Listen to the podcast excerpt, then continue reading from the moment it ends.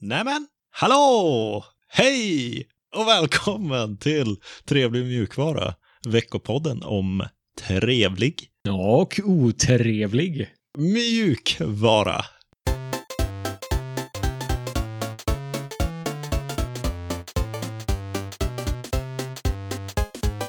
Mitt namn är Alexander och med mig har jag som vanligt Seb på andra änden. Tjena, hur är läget? Det är... eh, Jag är lite sjuk, tror jag. Men eh, det, det är nog bra ändå. Okej. Det är det. Alright, du är frisk nog att kunna podda. Ja, det är man alltid. Gött. Vad eh, har du haft för den här veckan? Ja, det har varit mycket jobb eh, som vanligt, men eh, jag har spelat ett spel också. Aha. Kanske kan vara eh, värt att nämna och tipsa om. Eh, det är ett spel som heter We Were Here. Har du hört talas om det? Nej, det har jag inte. Det är, finns egentligen tre spel, så We Were Here, We Were Here 2 och We Were Here Together. Det är tre spel som är typ snarlika. Jaha. Och det går ut på att man är två personer som spelar. Två människor. Så du spelar med en kompis. Ja. Och det är ett slags pusselspel där man ska lösa varsin del av pusslet. Och så har man samtidigt en walkie-talkie som man kommunicerar genom. Men det är ingen sån här eh, couch eh, co-op, eller? Nej, det är det inte. Det är viktigt att varje spelare ser sin eh, unika vy, så att säga. Ah, för annars är det fusk. Just det, du ska inte se vad den andra spelaren ser, utan eh, det måste kommuniceras via den här walkie-talkien då. Så det är pusselspel, eh, jättesvårt, frustrerande Ja. stundtals, men eh, ja, det är häftigt koncept, tycker jag. Det var roligt. På Linux. På Linux, jajamän. Alla spel funkar ju till Linux nu för tiden. Har du inte hört? Eh, Ja. Ja, ja. Det är Lite hit and miss med det, tyvärr. Ja, Ibland. det är mest hit alltså. Det var länge sedan jag stötte på ett nytt spel jag ville spela som inte funkar på Linux. Men är det native? Det är inte native, det är via Proton. Så Ah. Valves sånt kompatibilitetslager i Steam. Men då har den en sån här platinum rating på Pro Proton DB då eller? Ja, precis. Nu vet jag inte alla de tre spelen, men det funkade eh, helt utan problem för mig. Kul! Vad eh, ska vi prata om den här veckan? Denna veckan så blir det det sista avsnittet innan vår eh, lilla säsongsbreak. Just Och vi kommer att titta på en massa goa nyheter. Mm. Och sen kommer vi också ha en liten återblick som handlar om Mozilla och Firefox.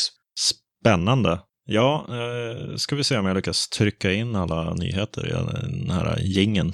Just det, du får snabba dig. Okej.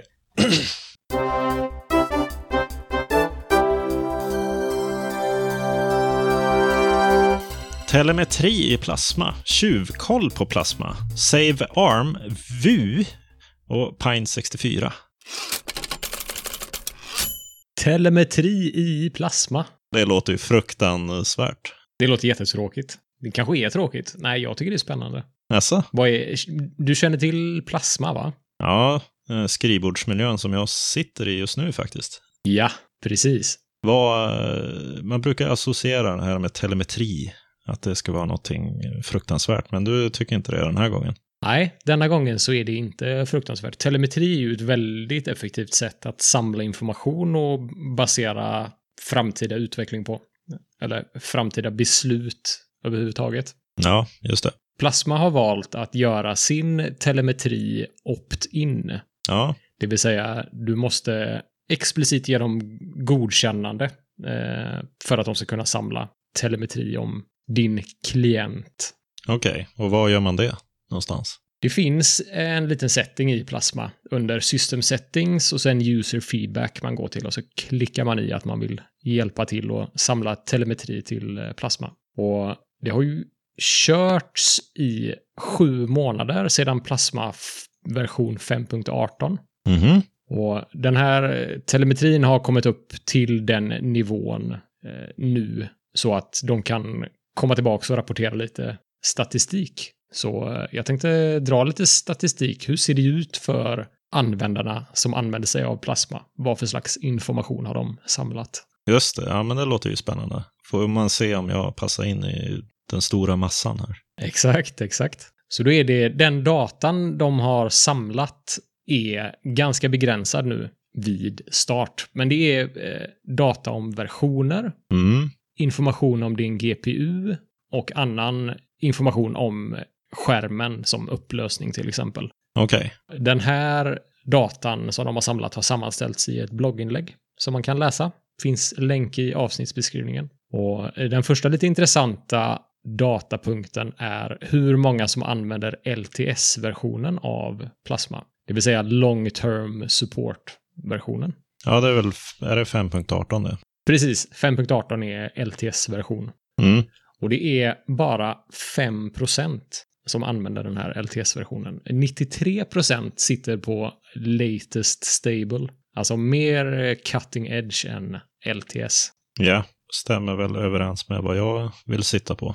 För det kommer ju ut så otroligt mycket roliga saker i plasma som man inte vill gå miste om eller vänta på. Och då får man välja någonting som är inte LTS.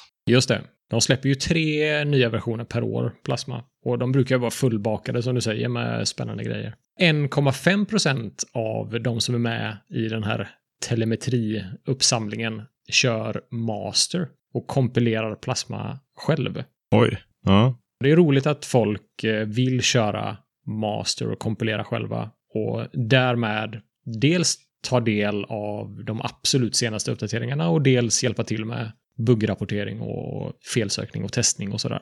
ja. Sen tror jag väl att det är många, det är en betydligt högre andel av utvecklarna som har slagit på det där tror jag. Ja, Så det är väl därför den andelen är väl, det är väl kanske lite missvisande kanske. just det. Jag tror inte det är 1,5 procent av alla användare av eh, plasma som bygger master. Det låter ju jättemycket. Ja, Ja, jag tror det finns någon slags överlappning där också. Utvecklare är mer benägna att sätta på telemetri. Ja, finns det något mer spännande? Hur Det var gör det med skärmstorlekarna? Jag har en ganska stor skärm, så det här ska ju bli väldigt spännande att höra. Ja, just det. Så det man kan se på skärmstorlekarna på upplösningarna är att vissa fortfarande kör 800 gånger 600 vilket är en väldigt gammal upplösning, en väldigt låg upplösning. Så det förvånar mig att folk sitter kvar på 800 gånger 600 Ja, och sen är det väl de flesta som sitter på den här 1920 gånger 1080 eller? Exakt. Den är den mest populära fortfarande. Ja. Och man kan också se att ultra-wide-skärmar inte är så populära som man trodde att de skulle vara. Ja. Utan Det är en, eh, en väldigt liten andel som sitter på en ultra-wide-skärm. ja. Man kan också se att Intel är den mest populära GPU-tillverkaren. Fullt av Nvidia med den proprietära drivrutinen. ja.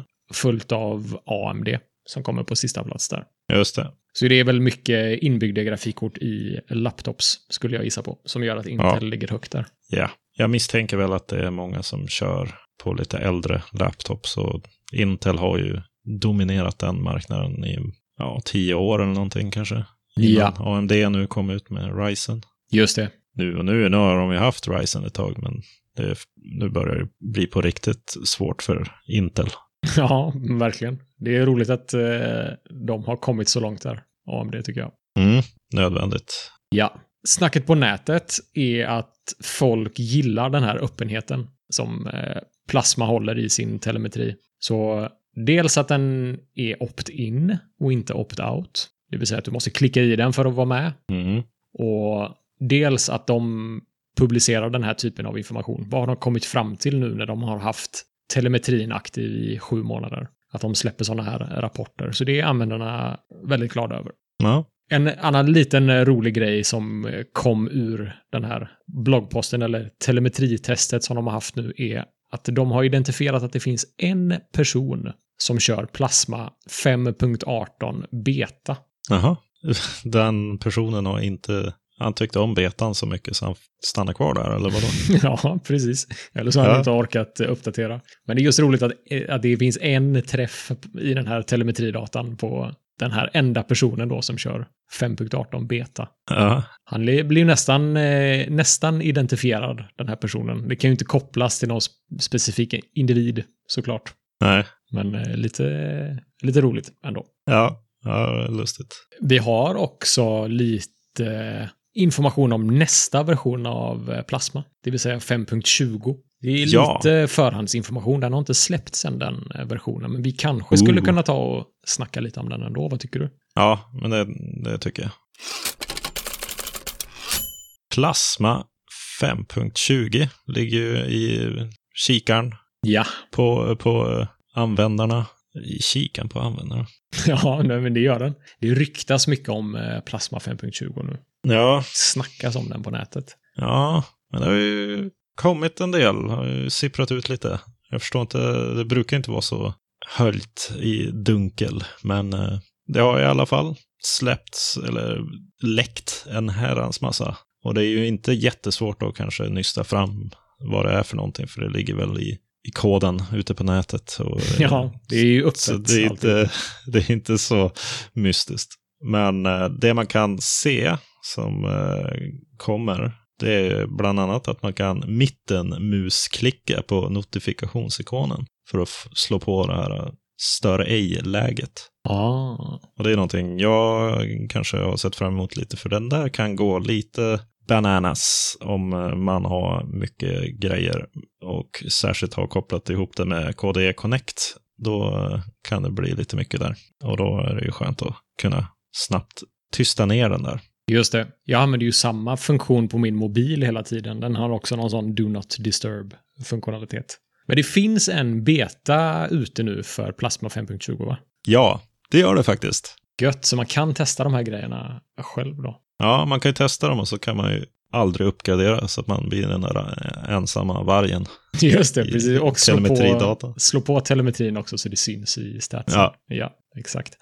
Ja, men det, jag gillar den här Do Not Disturb-funktionaliteten. Jag har ex experimenterat lite med Pomodoro-tekniken nu det sista. Vad är det? Är det, är det från Japan eller? Det är helt, eh, helt off topic, Ja, men eh, let's go. Nej, men ja. Pomodoro är en eh, tidshanteringsteknik. Pomodoro, jag tror det betyder tomat på italienska. Jaha, okej. Men eh, snabbt bara, 25 minuter sitter man och jobbar koncentrerat utan störningsmoment. Sen tar man 5 minuters break och sen börjar man på en ny 25 minuters cykel. cykel. Tre, 30 minuters cykel blir det väl. Men Ja, det blir det precis. 25 minuters jobb, eh, 5 minuters break. ja, funkar det bra eller? Det funkar väl bra. Det, alltså, det handlar ju om att kunna hålla, skapa en rutin.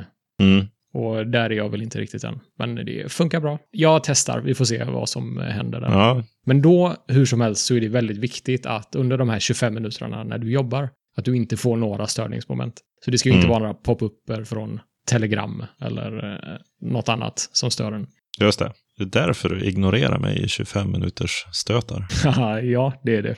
Precis. Eh, Jag är något på spåren. Ja, alla kan vänta 25 minuter, tycker jag. Ja, jag blir lite ledsen. ja, det ska det inte vara.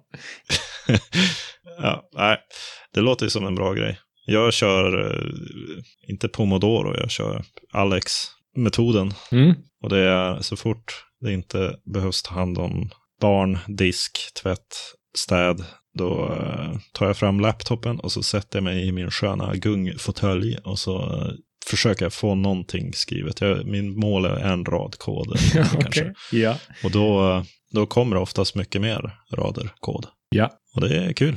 När man har ett system som funkar, då, blir blir det ju lite, då får man ju lite momentum i, i det långa loppet. ja, så är det. Det är svårt att säga till kidsen att du får inte störa pappa på 25 minuter nu. För jag är inne i en pomodoro. Ja, nej, det där får vänta till på morgnarna innan de har gått upp eller på kvällarna när de har gått och lagt sig. ja, just det. Men eh, ja, nu är det ju inte produktivitets, eh, effektivitets eh, tips vi pratar om här. vi är fortfarande det inne inte. på Plasma 520. ja, det är det. Okej. Vad finns det fler för coola grejer i Plasma 5.20? Det finns tonvis med förbättringar i inställningsgränssnittet. Man kan bland annat se vilka förändringar man har gjort i, jämfört med vad som var inställt som standard Mm. Så om jag ändrar någonting i systeminställningarna så kan jag se att det där avviker ifrån vad som var satt innan. Mm. Och det kan vara bra, för det finns väldigt många inställningar i det där gränssnittet på plasma. Ja, det gör det. De har ju jobbat väldigt mycket med sitt eh, inställningsgränssnitt tidigare också. Mm. Så ja, bättre, nej, vad skulle jag säga, bra blir bättre. Mm. Och de har lagt in SMART, monitorering och notifikationer. Okej. Så att man kan se hur ens hårddiskar mår. Och det är något som är högaktuellt med mina diskar som har, ja, de är väl uppemot tio år snart. Ah. Jag kanske inte vill ha den där monitoreringen nu när jag tänker efter. Den kommer bara att fullständigt larma om Just allt det. möjligt. Precis. Ja, vad mer då?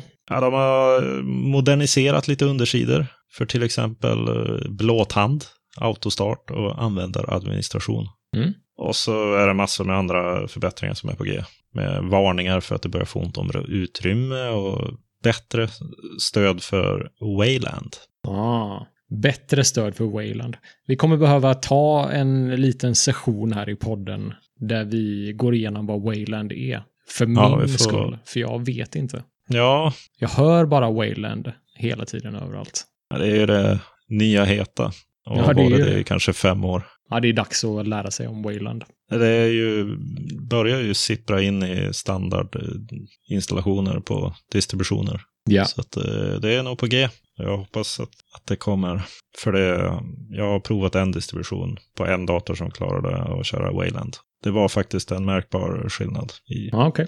kvalitet på rendering och sånt. Du får inte spoila för mycket om vad Nej, Wayland nej, nej. nej, nej. handlar om nu. För vi ska ha det som Nej. ett eh, segment här i podcasten.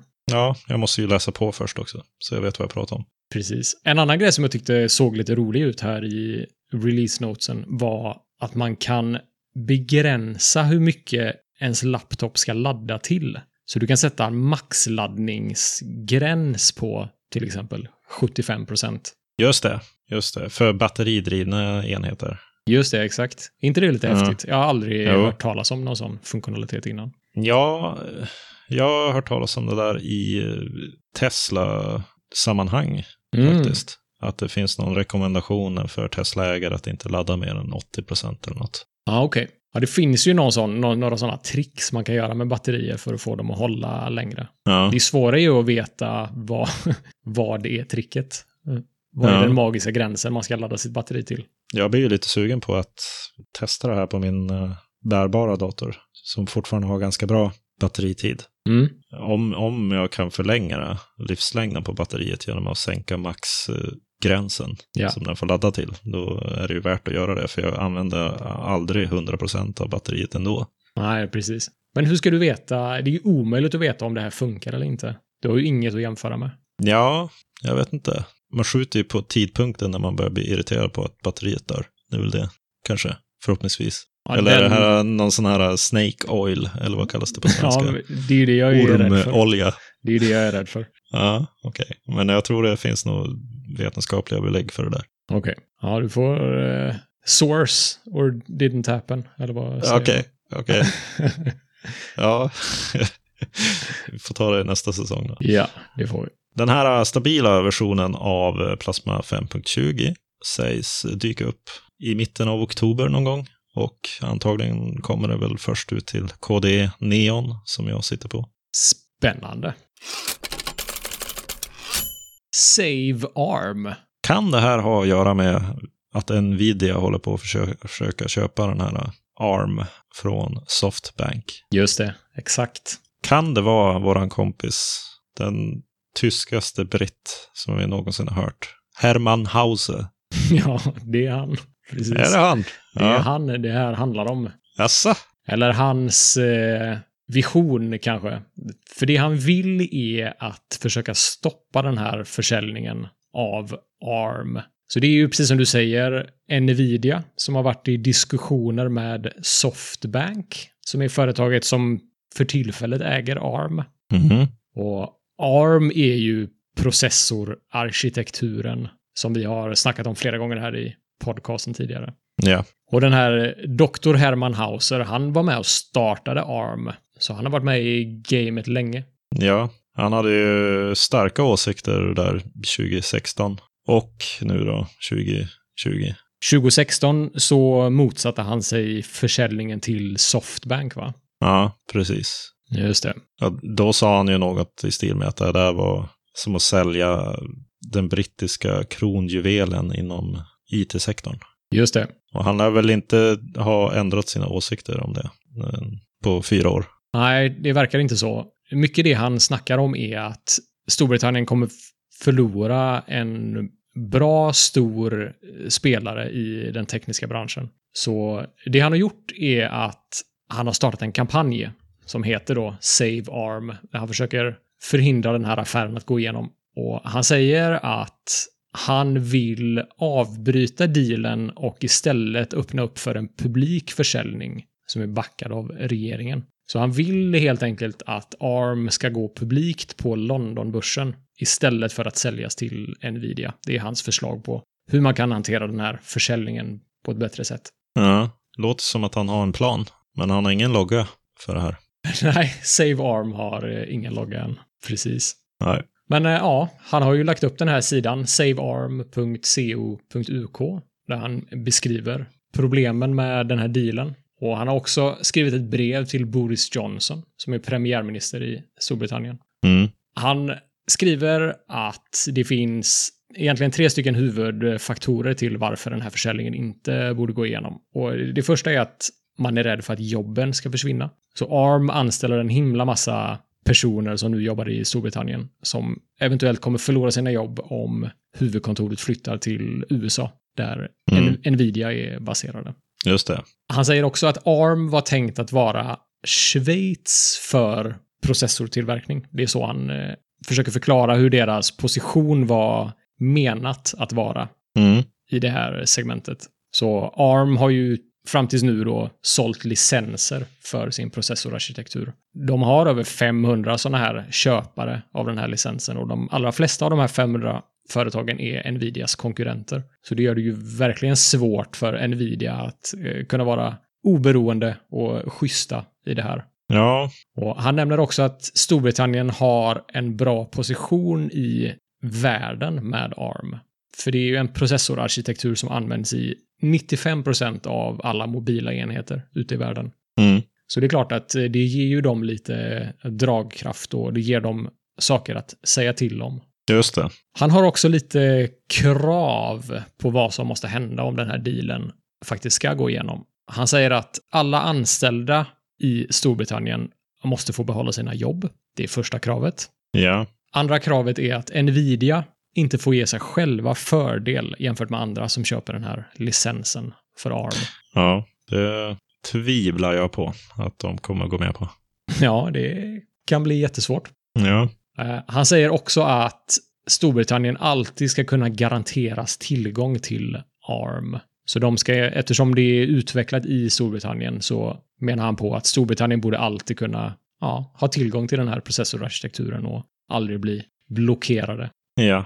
Ja, det, det låter ju märkligt ändå, lite grann. Hela dealen, tänker Hur, du? ja, men hur mycket makt har de egentligen? Kan de bara stoppa det där? Är det för att ARM är ett eh, brittiskt bolag eller vad? ja, du tänker För på Softbank om- är ju ett japanskt bolag. Ja, precis. Hur går det ihop liksom? Jag vet faktiskt inte hur det är rent lagligt eh, kommer att hålla hans förslag då. Men han har ju satt krav och han har kontaktat Boris Johnson och Ja, ja. ja, det kanske f- finns någonting de kan göra där. Jag det vet kanske inte hur finns sånt lite fungerar. eh, regler som sattes upp innan man sålde till Softbank också. Som de Ja, kan just det. använda. Ja. Kanske finns sådana politiska eh, makroekonomiregler också som inte jag Mm. känner till. Ja, det vore ju lite typiskt eh, Storbritannien om de gjorde sig av med ARM. Jag håller ju med den här eh, doktor Herman Hauser. Ja, det gör jag med. Det hade nog varit bättre för Storbritannien att behålla det här inhouse.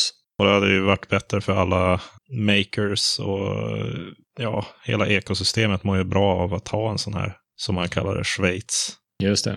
Som bidrar med, ja, som licensierar ut arkitekturen. Som andra kan bygga på. Ja. Men eh, Men vad ska man göra? Det är ju mycket pengar det handlar om. Eh, pengar styr världen. Mm. Så det är ju... ja, det kan ju vara ett problem förstås, men eh, det löser vi ju inte i denna podcasten. Det är problemet. nej, inte än. Nej, precis. ja, nej, spännande. Vi får väl se om det går igenom. Ja, det får vi göra. Lite snabbt bara så har ju Softbank och Nvidia haft en eh, presskonferens efter den här, eh, det här köpet blev bekräftat. Mm. Och de har lovat att behålla licensmodellen och neutraliteten i företaget. Jaha. Mm. Så ja, det har de sagt. Men det är ju inget som är skrivet på papper. Så ja, vi får väl se helt enkelt hur det blir med det. VU. VUE. VIEW 3.0 har ju dykt upp. ja, precis. Det är väl en, eh, som du kallar det någon gång, en eh, React-liknande ramverk eller språk. Ja, precis. Den löser ju samma problem som React och Angular gör. Mm. Vad är det som eh, är nytt med 3.0 då? Och har du använt Vue någon gång? Jag har använt Vue en del, har jag gjort. 2.0 har jag suttit i. Ja. Hur är det jämfört med React? Eh, man kan ha en hel podcast om skillnaderna mellan skillnaderna och likheterna mellan Vue och React. Det är många, rent konceptuellt så är det väldigt likt React. Syntaxmässigt så skiljer det sig ganska mycket. Ja. Men om du har skrivit en React-komponent någon gång så har du ju lite JavaScript som beskriver funktionalitet och lite HTML som beskriver markup eller strukturen på komponenten och så lite CSS som beskriver stylen. ja. Exakt samma sak i Vue fast eh, ja, det är ju uppdelat, strukturerat på eh, lite annat sätt. Har de lite mera åsikter om hur man ska lägga filer och sånt än vad React har? De har inte så mycket åsikter om vart man ska placera filer, men hur f- själva filerna ska vara strukturerade. Okej. Att templates är för sig, JavaScript-logik är för sig och CSS är för sig. Det är väldigt strikt uppdelat i Vue. Mm. Ja, det är ju trevligt, tycker jag. Ibland. Särskilt när man lär sig ett nytt språk, då blir man lite sådär eh, fundersam. När man inte... ja, Det spelar ingen roll hur du gör. Nej, just det, precis. Och så googlar man så ser man tre varianter av samma sak. Ja, Ja, lite mindre sådana problem har man i Vue faktiskt. Men det är Ja. jättetrevligt. Det är ju inget stort företag som ligger bakom det som Facebook ligger ju bakom React till exempel. Men Vue är helt, eh, ja, det, det står för sig helt enkelt.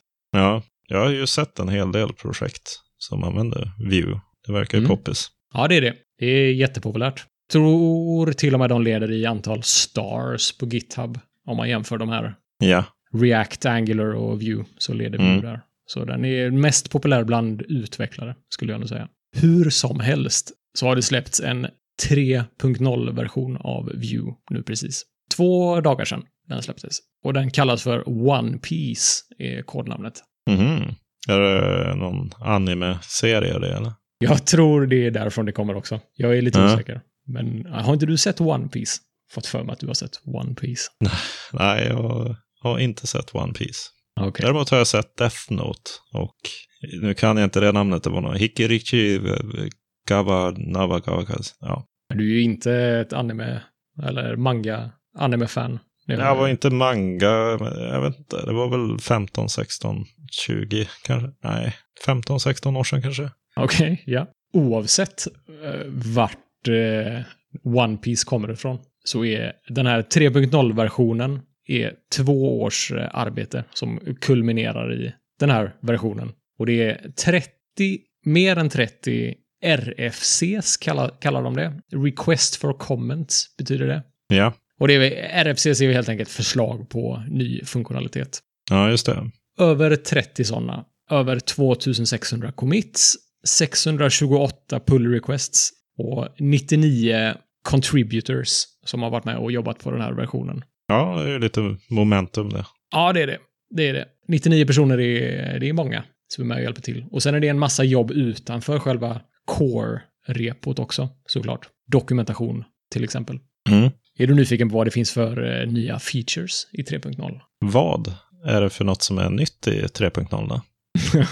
Bra fråga. Det är bland annat mindre bandelstorlekar, Mhm. vilket är väldigt trevligt. Vi levererar ju all vår JavaScript i bundles, kallar vi det i dagsläget. Vilka, är, vilka är vi? Vi är webbutvecklare. Ja, just det. Är jag med i det gänget nu? Ja, det är klart du är. Du Ja. har ju ett Rust-projekt. Ja, Ja. det ska jag få höra mer om sen. Jajamän, klart du är.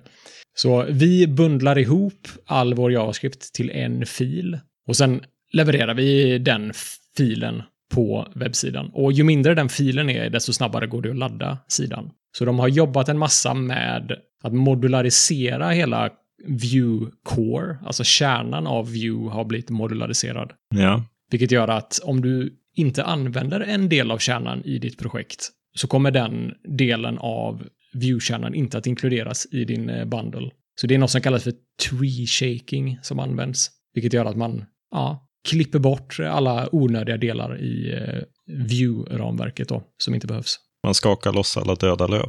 Exakt. Ja, det låter ju fiffigt. Det finns också bättre integration med TypeScript, vilket är trevligt. Mm. Vue är skrivet i TypeScript. Så ja, bättre integration gör att man får bättre typdefinitioner, bättre hjälp när du programmerar mot ramverket. Ja. Använder du TypeScript? Det gör jag inte. För det blir ju lättare för IDE-sarna att eh, luska ut vad det är för någonting. Just det. Ja, du får ju bättre hjälp också. Det är lite, en liten eh, krycka sådär. När du har stora projekt så är det väldigt lätt att glömma hur dina api ser ut. Mm. api för de komponenterna du har byggt. Och då är det superbra med TypeScript för att hålla allting ja, i ordning. Ja, det är inte lika vilda västern.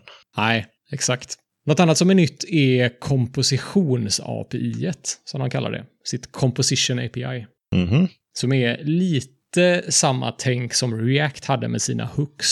Att du ska kunna extrahera återanvändbar logik och funktionalitet och återanvända den här i flera komponenter. Okej. Är det något som du tycker sticker ut extra mycket, som du tycker ser väldigt spännande ut? Jag tycker det här kompositions-API är häftigt och spännande. Jag gillar hooks i React och att Vue får eh, något liknande tänk. Vissa har till och med sagt att det här är en mycket bättre take på hooks än Mm. eh, vad React gör. Så det är jag eh, sugen på. Och jag tycker också det är lite spännande att de har lagt till experimentellt stöd för state-baserade CSS-variabler. Okej. det låter ju bara som grekiska. Ja, eller? Det är väl att variablerna sätts utifrån något state. Ja, precis. Så, så ja, det, var, det lät lite mer avancerat än vad det var kanske. Ja, jo, det gjorde det. Det coola här är att man gör det med CSS-variabler då. Mm. Så du har ju JavaScript-variabler som du sätter med state hela tiden i den här typen av komponenter. Men här sätter man då alltså CSS-variabler med hjälp av state. Ja. Så du till exempel ska kunna ändra någon färg när du klickar på en knapp. Eller ja, vad du nu vill göra för förändring i CSS-variabler. Ja, Eh, Det är också en massa mer grundliga förbättringar i eh, själva plattformen som kommer hjälpa framtida uppdateringar, säger de. Och en massa mer. Det finns release notes på GitHub där man kan gå in och läsa. Finns i avsnittsbeskrivningen, som vanligt. In där och kika. Ja. Pine 64. Ja, Vad är det här för uppdatering? Vi snackade ju om dem i förra avsnittet. Ja, men det var ju mera inzoomat på deras eh, Pinephone och Community Edition med Manjaro.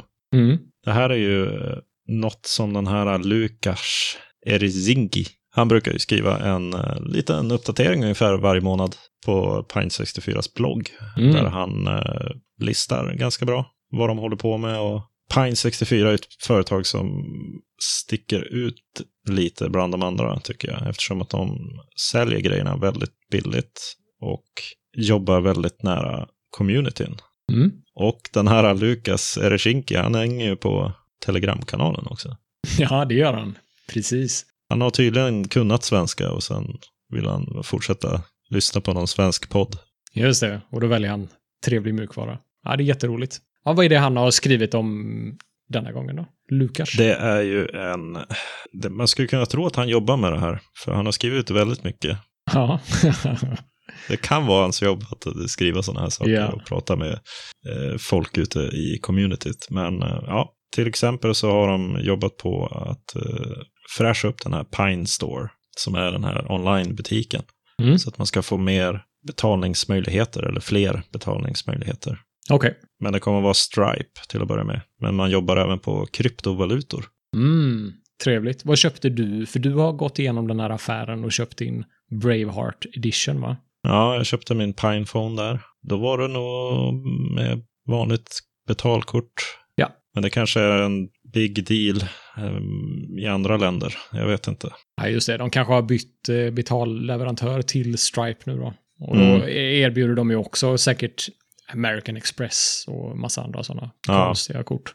Sen eh, finns det ju en ny Fedora-version till eh, Pinebook Pro Mm. som eh, han tipsar om. Okej. Är det sån eh, snygg låda och ingraverat Fedora-märke? Det är ingen sån där eh, community edition som man köper, utan det här är bara ett tips. Ah, Okej. Om man har en Pinebook Pro så verkar det som att de har kommit en bra bit i Fedora med, för att stödja den hårdvaran. Ja, jag förstår. Och sen har ju den här PineTab börjat landa hos eh, folk. Och det Mm. har varit positiv feedback på hårdvaran och en del trevliga bilder på de här när de kör, bland annat Arch och eh, Mobian. Ja, Okej, coolt. Och så en ny grej som faktiskt ligger lite i mina intresseområden, förutom de andra grejerna. Men den här är lite mer, eh, i- ligger i tiden för mig. Det är en Pine Cube. Kan du gissa vad en Pine Cube är för någonting? Oj. Jag gissar att en Pine Cube är någon device du kopplar in till din tv. Smart-tv-grej. Det skulle man kunna tro. Det var det jag trodde också. Men det är ju tydligen en IP-kamera. Så Aha. att eh, man kan få lite mera ja, övervakning lokalt eh, hemma. Ja, Ah, okej. Och Den ser ju väldigt ren ut. Det är ju kretskort i princip i en kub. Ja, okej. och en liten kameralens. Lins. Ja. ja, vad spännande att de slås in på den marknaden. Det är ju faktiskt aktuellt. Jag har tittat runt lite grann. Jag funderar på att skaffa, bland annat Raspberry Pi har ju släppt någon ny sån här kamera som man kan koppla in i sin Raspberry Pi. Men Okej. det känns lite overkill när man ska ha, ja, att, om den bara ska vara en liten övervakningskamera Ja. som man kan eh, strömma bilder ifrån. Så det här eh, tycker jag ser väldigt lovande ut. Det är nog roligt att du säger att en Raspberry Pi är overkill. Ja, men de har ju blivit eh, väldigt kraftfulla. Om Ja, de har jag ju skaffar det. en Raspberry Pi då vill jag ju faktiskt utnyttja dem till max. Så då kommer jag väl att ha en IP-kamera som både kör ja, Nextcloud och allt möjligt på den. Så Ja, precis. Ja, det är ju rätt fräckt att de har blivit så kraftfulla, de här s- minikortsdatorerna. ja, Så man känner att de är för kraftfulla för ett sånt här ändamål. För att, att koppla en kamera till en Raspberry Pi känns ju annars som något eh, supernaturligt. mm, ja, det finns avancerade moduler man kan köpa till Raspberry Pi. Mm. Eh, Den här kommer ju färdig, byggd med en inbyggd lins. Just det. Ja, men då kommer ju troligen den här Pine Cube vara billigare än en Raspberry Pi med en kamera då. Jag hoppas det, så att jag kan köpa ett 20-tal och sätta dem i alla skrymslen. Precis. Exakt. Ingen går säker hemma hos Alex längre. Ja, man måste ju hålla koll på saker och ting. Så är det. Men eh, ja, i övrigt så är det ju såklart lite uppdateringar kring den här Pinephone också. Och jag har ju en sån Braveheart Edition, så jag Mm. zoomar in på den ordentligt också. Och en av grejerna han tar upp här i bloggen är ju något som vi fick tipsat från Bitin om. P-boot, som jag antar står för Pinephone boot eller något sånt. Ja, Det möjliggör att man med ett SD-kort kan eh, bota 13 olika operativsystem. Oh. Så då kan man eh, starta sin Pinephone och så kan man f- välja i en meny innan Pinephonen startat ordentligt. Ja, men som grubb för din mobil. Precis. Det är ju något som eh, jag har längtat efter. Men eh, då skulle man kunna tro att jag testade det, men det har jag faktiskt inte gjort. Men eh, jag har provat den här Manjaro Alpha 1 med Lumiri. Mm. Var det Lomiri som du fick tipsat till dig att köra? För de hade flera alternativ som jag förstod det. Ja, de har ju både eller, Fors och Plasma Mobile. Mm. Och så har de ju börjat släppa versioner eller alfa av Lumiri också. Och Okej. Lumiri är ju någon anpassad version eller fork av eh, UB-ports Unity 8-skal. Mhm. U- Ubuntu Touch-skalet i princip. Det är ju- känns mest polerat av alla de här eh, än så länge. Okej. Sen har vi den här Lukas i kanalen faktiskt. Och han tipsade ju om eh, Lumiri. Så då tänkte jag, ja men då, då går jag väl och köper den. Just det. Han avslöjade lite exklusivt för Trevlig Mjukvara att Lomiri kommer bli valet för Manjaro Community Edition för Pinephone. Just det. Ni hörde det här först. Precis, eller läste det i vår telegram om man hänger där. Ja, det känns som en bra alfa. Det var fascinerande. Man kunde installera flatpacks till exempel. Och Mm. det, är väl- jag har inte hunnit leka allt för mycket med den. Men till exempel kunde jag installera telegram via flatpack. Okej. Och det ser ju precis ut som telegram på skrivbordet. Ser det ut som telegram på mobilen? Ja, om du tar telegram och så sen så gör du den jätteliten. Ja. Blir inte den snarlik Jo, det det man har på mobilen? nästan exakt likadan ut. Det gör den. Lite annorlunda, men Ja, men det är close enough. Nej, så det kändes ju som ett riktigt eh, Linux-system. Jag installerade ju först Plasma Discover för att få den här eh, responsiva app-storen. Okej, ja. Och via Plasma Discover så kan man installera Flatpaks bland annat. Mm. Och då installerar jag Telegram via den. Dessvärre så är det väl lite grejer kvar att fixa eftersom jag kunde inte skriva in någonting i programmet när jag startade. Det dök inte fram något eh, tangentbord. Nej, okej. Det är ju bra för ett chattprogram. det kan ju vara nödvändigt om man överhuvudtaget vill logga in. Ja. Så att det, är, det är där jag har fastnat, men jag har inte rotat i det så mycket. Okej, okej. Spotify fungerar inte alls eftersom det inte finns någon ARM-version av det, Ah, misstänker jag. Okej. Den förstår att du, du har inte den här arkitekturen som Spotify finns till. Ja. Så det märks att det är en alfa, men det verkar väldigt lovande. Och eh, om man tar och tittar på batteriet så eh, den är inte död nu och jag ska bara logga in och kolla. Och det är ju en alfa så jag ser ju inte riktigt vad jag har för batteri i batteriindikatorn där uppe. Ikonen visar rätt tror jag, men Mm. jag får ingen text som skriver eh, procenten. Okej. Så då får jag gå in i terminalen här och skriva U-Power i och eh, vilket av batterierna som jag vill ha info om. Och de senaste två timmarna så har den varit fast på 75 procent. Så den har Okej. inte rört sig någonting medan jag, den har legat nere. Det är imponerande. Då funkar ju den här eh, sleep-funktionen. Som det har varit problem med innan. I vissa distributioner i alla fall. Ja, jag har ju provat Ubuntu Touch med någon speciell kernel som eh, det funkar inte alls bra. Men nu i den här alfan från Manjaro så funkar det ju än så länge bra. Eh, Det ska Häftigt. bli spännande att prova lite mer framöver. Ja. Så att om ni är sugna på lite öppen mjukvara, på öppna, inte helt öppna, men trevliga hårdvaruenheter, så tycker jag att ni ska kika in Pine64. Kolla länken i avsnittsbeskrivningen. Eller bara googla på Pine64. För några avsnitt sen så pratade vi om eh, bland annat Firefox Send och eh, framtiden där. De hade ju pausat det lite va? Mm, det stämmer. De hade lovat att den skulle komma tillbaks soon. Ska vi lyssna på vad som sades? Det gör vi. Firefox Send Som är Mozillas fildelningstjänst som de har haft live ett tag nu. Som har blivit pausad Mm. tillfälligt på grund av att det är många som har rapporterat att det är malware, ransomware, banktrojaner, spyware som har delats via den här tjänsten. Och de vill ju såklart se till att deras varumärke inte fläckas av sådana här saker så att folk blir jätterädda för att klicka på de här delningslänkarna. Då har de som sagt tillfälligt pausat Firefox Send och meddelat att de jobbar på lite nya features som ska motverka de här problemen. Ja, vi körde ju den ett tag när eh, några av våra egna tjänster låg nere. Och det funkade ju fint. När kommer han eh, tillbaka då? Den eh, kommer tillbaks soon, Jaha, säger de. Soon så pass. trademark. Ja, men då vet jag. yes. Så vi Då ställer jag klockan på zon. och sedan- Ja, men det är ju... Zero. Ja, det där lät ju hoppfullt, tycker jag. Firefox Send Ja. kommer komma tillbaka. Zon brukar ju betyda snart och inte aldrig. Ja, ja. Men Nej, den eh, 17 september gick de ut på sin blogg och eh, annonserade att eh, de kommer att döda eller stänga ner två stycken tjänster som eh, de säger vuxit ur Firefox eh, testpilotprogrammet. ah, okej. Så då är det Firefox Send och... Firefox Notes, Aha. som jag faktiskt aldrig har testat. Nej, inte jag heller. Så det, det känns som att man eh, följer eller ser en sakta undergång av eh, Mozilla och Firefox. Om vi nu ska vara lite mörka här.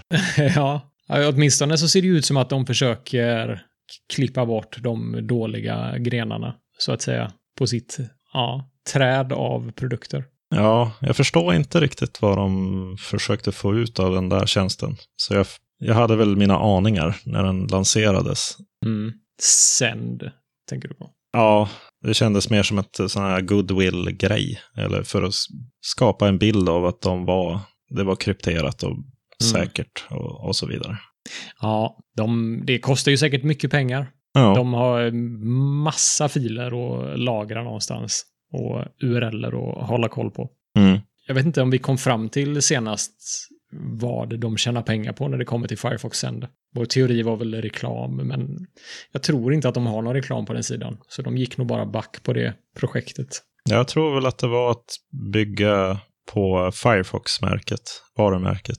Just det, sådana softa, softa värden. Ja, det är något som man får göra i årtionden nästan innan det börjar ge effekt. Ja, precis. Men vad säger de att de har gjort nu då? Varför? Vad är deras ja, anledning? De återkopplar ju till det här som vi pratade om med att det missbrukades av användare. De använder det som en av anledningarna, att man använder det för att skicka malware och, Ja, och sånt. Just det. Ja, men det skulle de ju lösa, sa de ju först.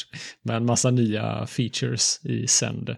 Men det Ja. ville de inte lägga tid på då. Nej, de skriver att ja, när vi vägde för och nackdelarna så var kostnaden för stor, helt enkelt. Ja. Så de kommer inte att starta upp den tjänsten igen. Ja, just det. Ja, det är väl kanske nödvändigt för dem att ja, döda de här projekten som inte ger dem några pengar då. Det är ju synd, eh, tycker jag. Ja, det är synd. Det finns ju ett projekt som jag verkligen skulle bli ledsen om de la ner och det är ju det här Mozilla Voice Just det. som är i princip ett, eller en grogrund för att bygga öppna alternativ till Google-assistenten och Alexa och de där.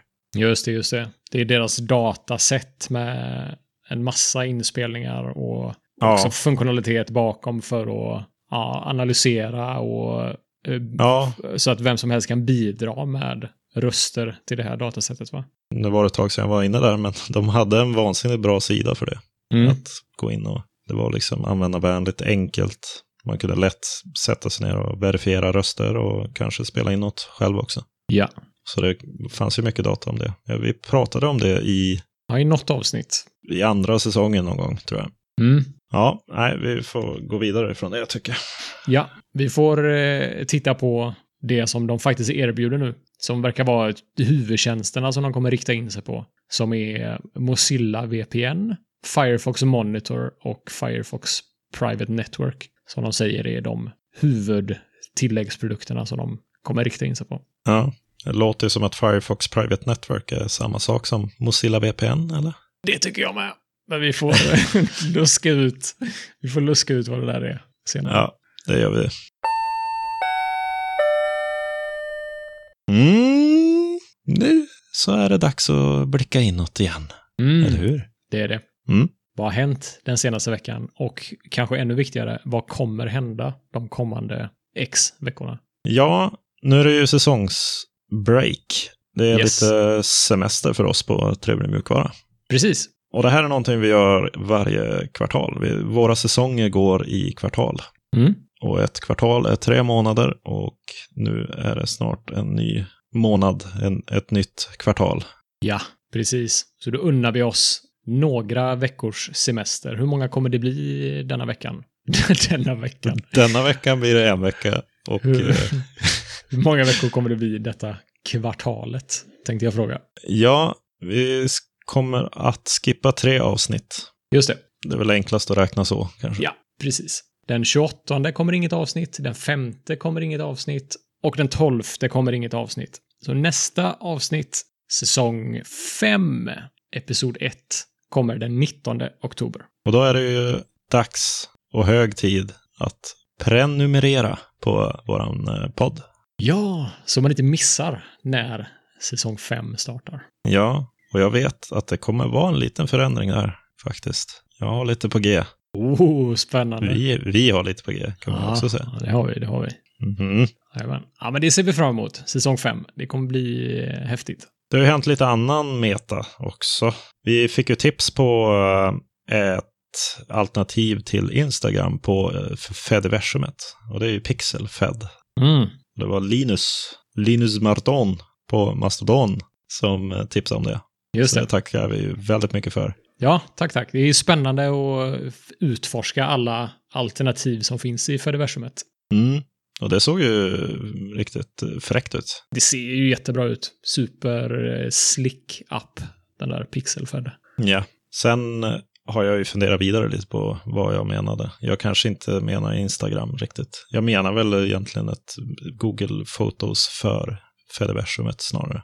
Ja. För det finns ju lite sådana här sociala tjänster i Google Photos. Man kan dela med cirklar och ha gemensamma album som man postar till och sånt. Mm. Eh, Så det är inte riktigt Instagram. Ja, just det. Så det är gött att det redan finns, då slipper jag bygga det. ja, precis. Ja, det ska bli spännande att se hur din app passar in bland eh, pixelfed och Instagram Ja. och Google Photos och allting. Får vi se, 2030 kanske. Ja, Ja, just det. Eller kanske Mm. tidigare. vi får se. Ja. Det var all trevlig, Och otrevlig! otrevlig mjukvara vi hade för denna säsongen. Ja, hör gärna av er till, eh, kontakt snabel trevligmjukvara.se. Och vi finns även på Telegram, Mastodon, Seb finns på Twitter. Vi finns också på Twitter faktiskt, Trevlig mjukvara. Det gör Och vi. Alex finns på Mastodon. Så eh, that's it. Då får ni ha det så gött. Så ses vi nästa kvartal i en helt ny spännande säsong. Trevlig mjukvara på er. Trevlig mjukvara.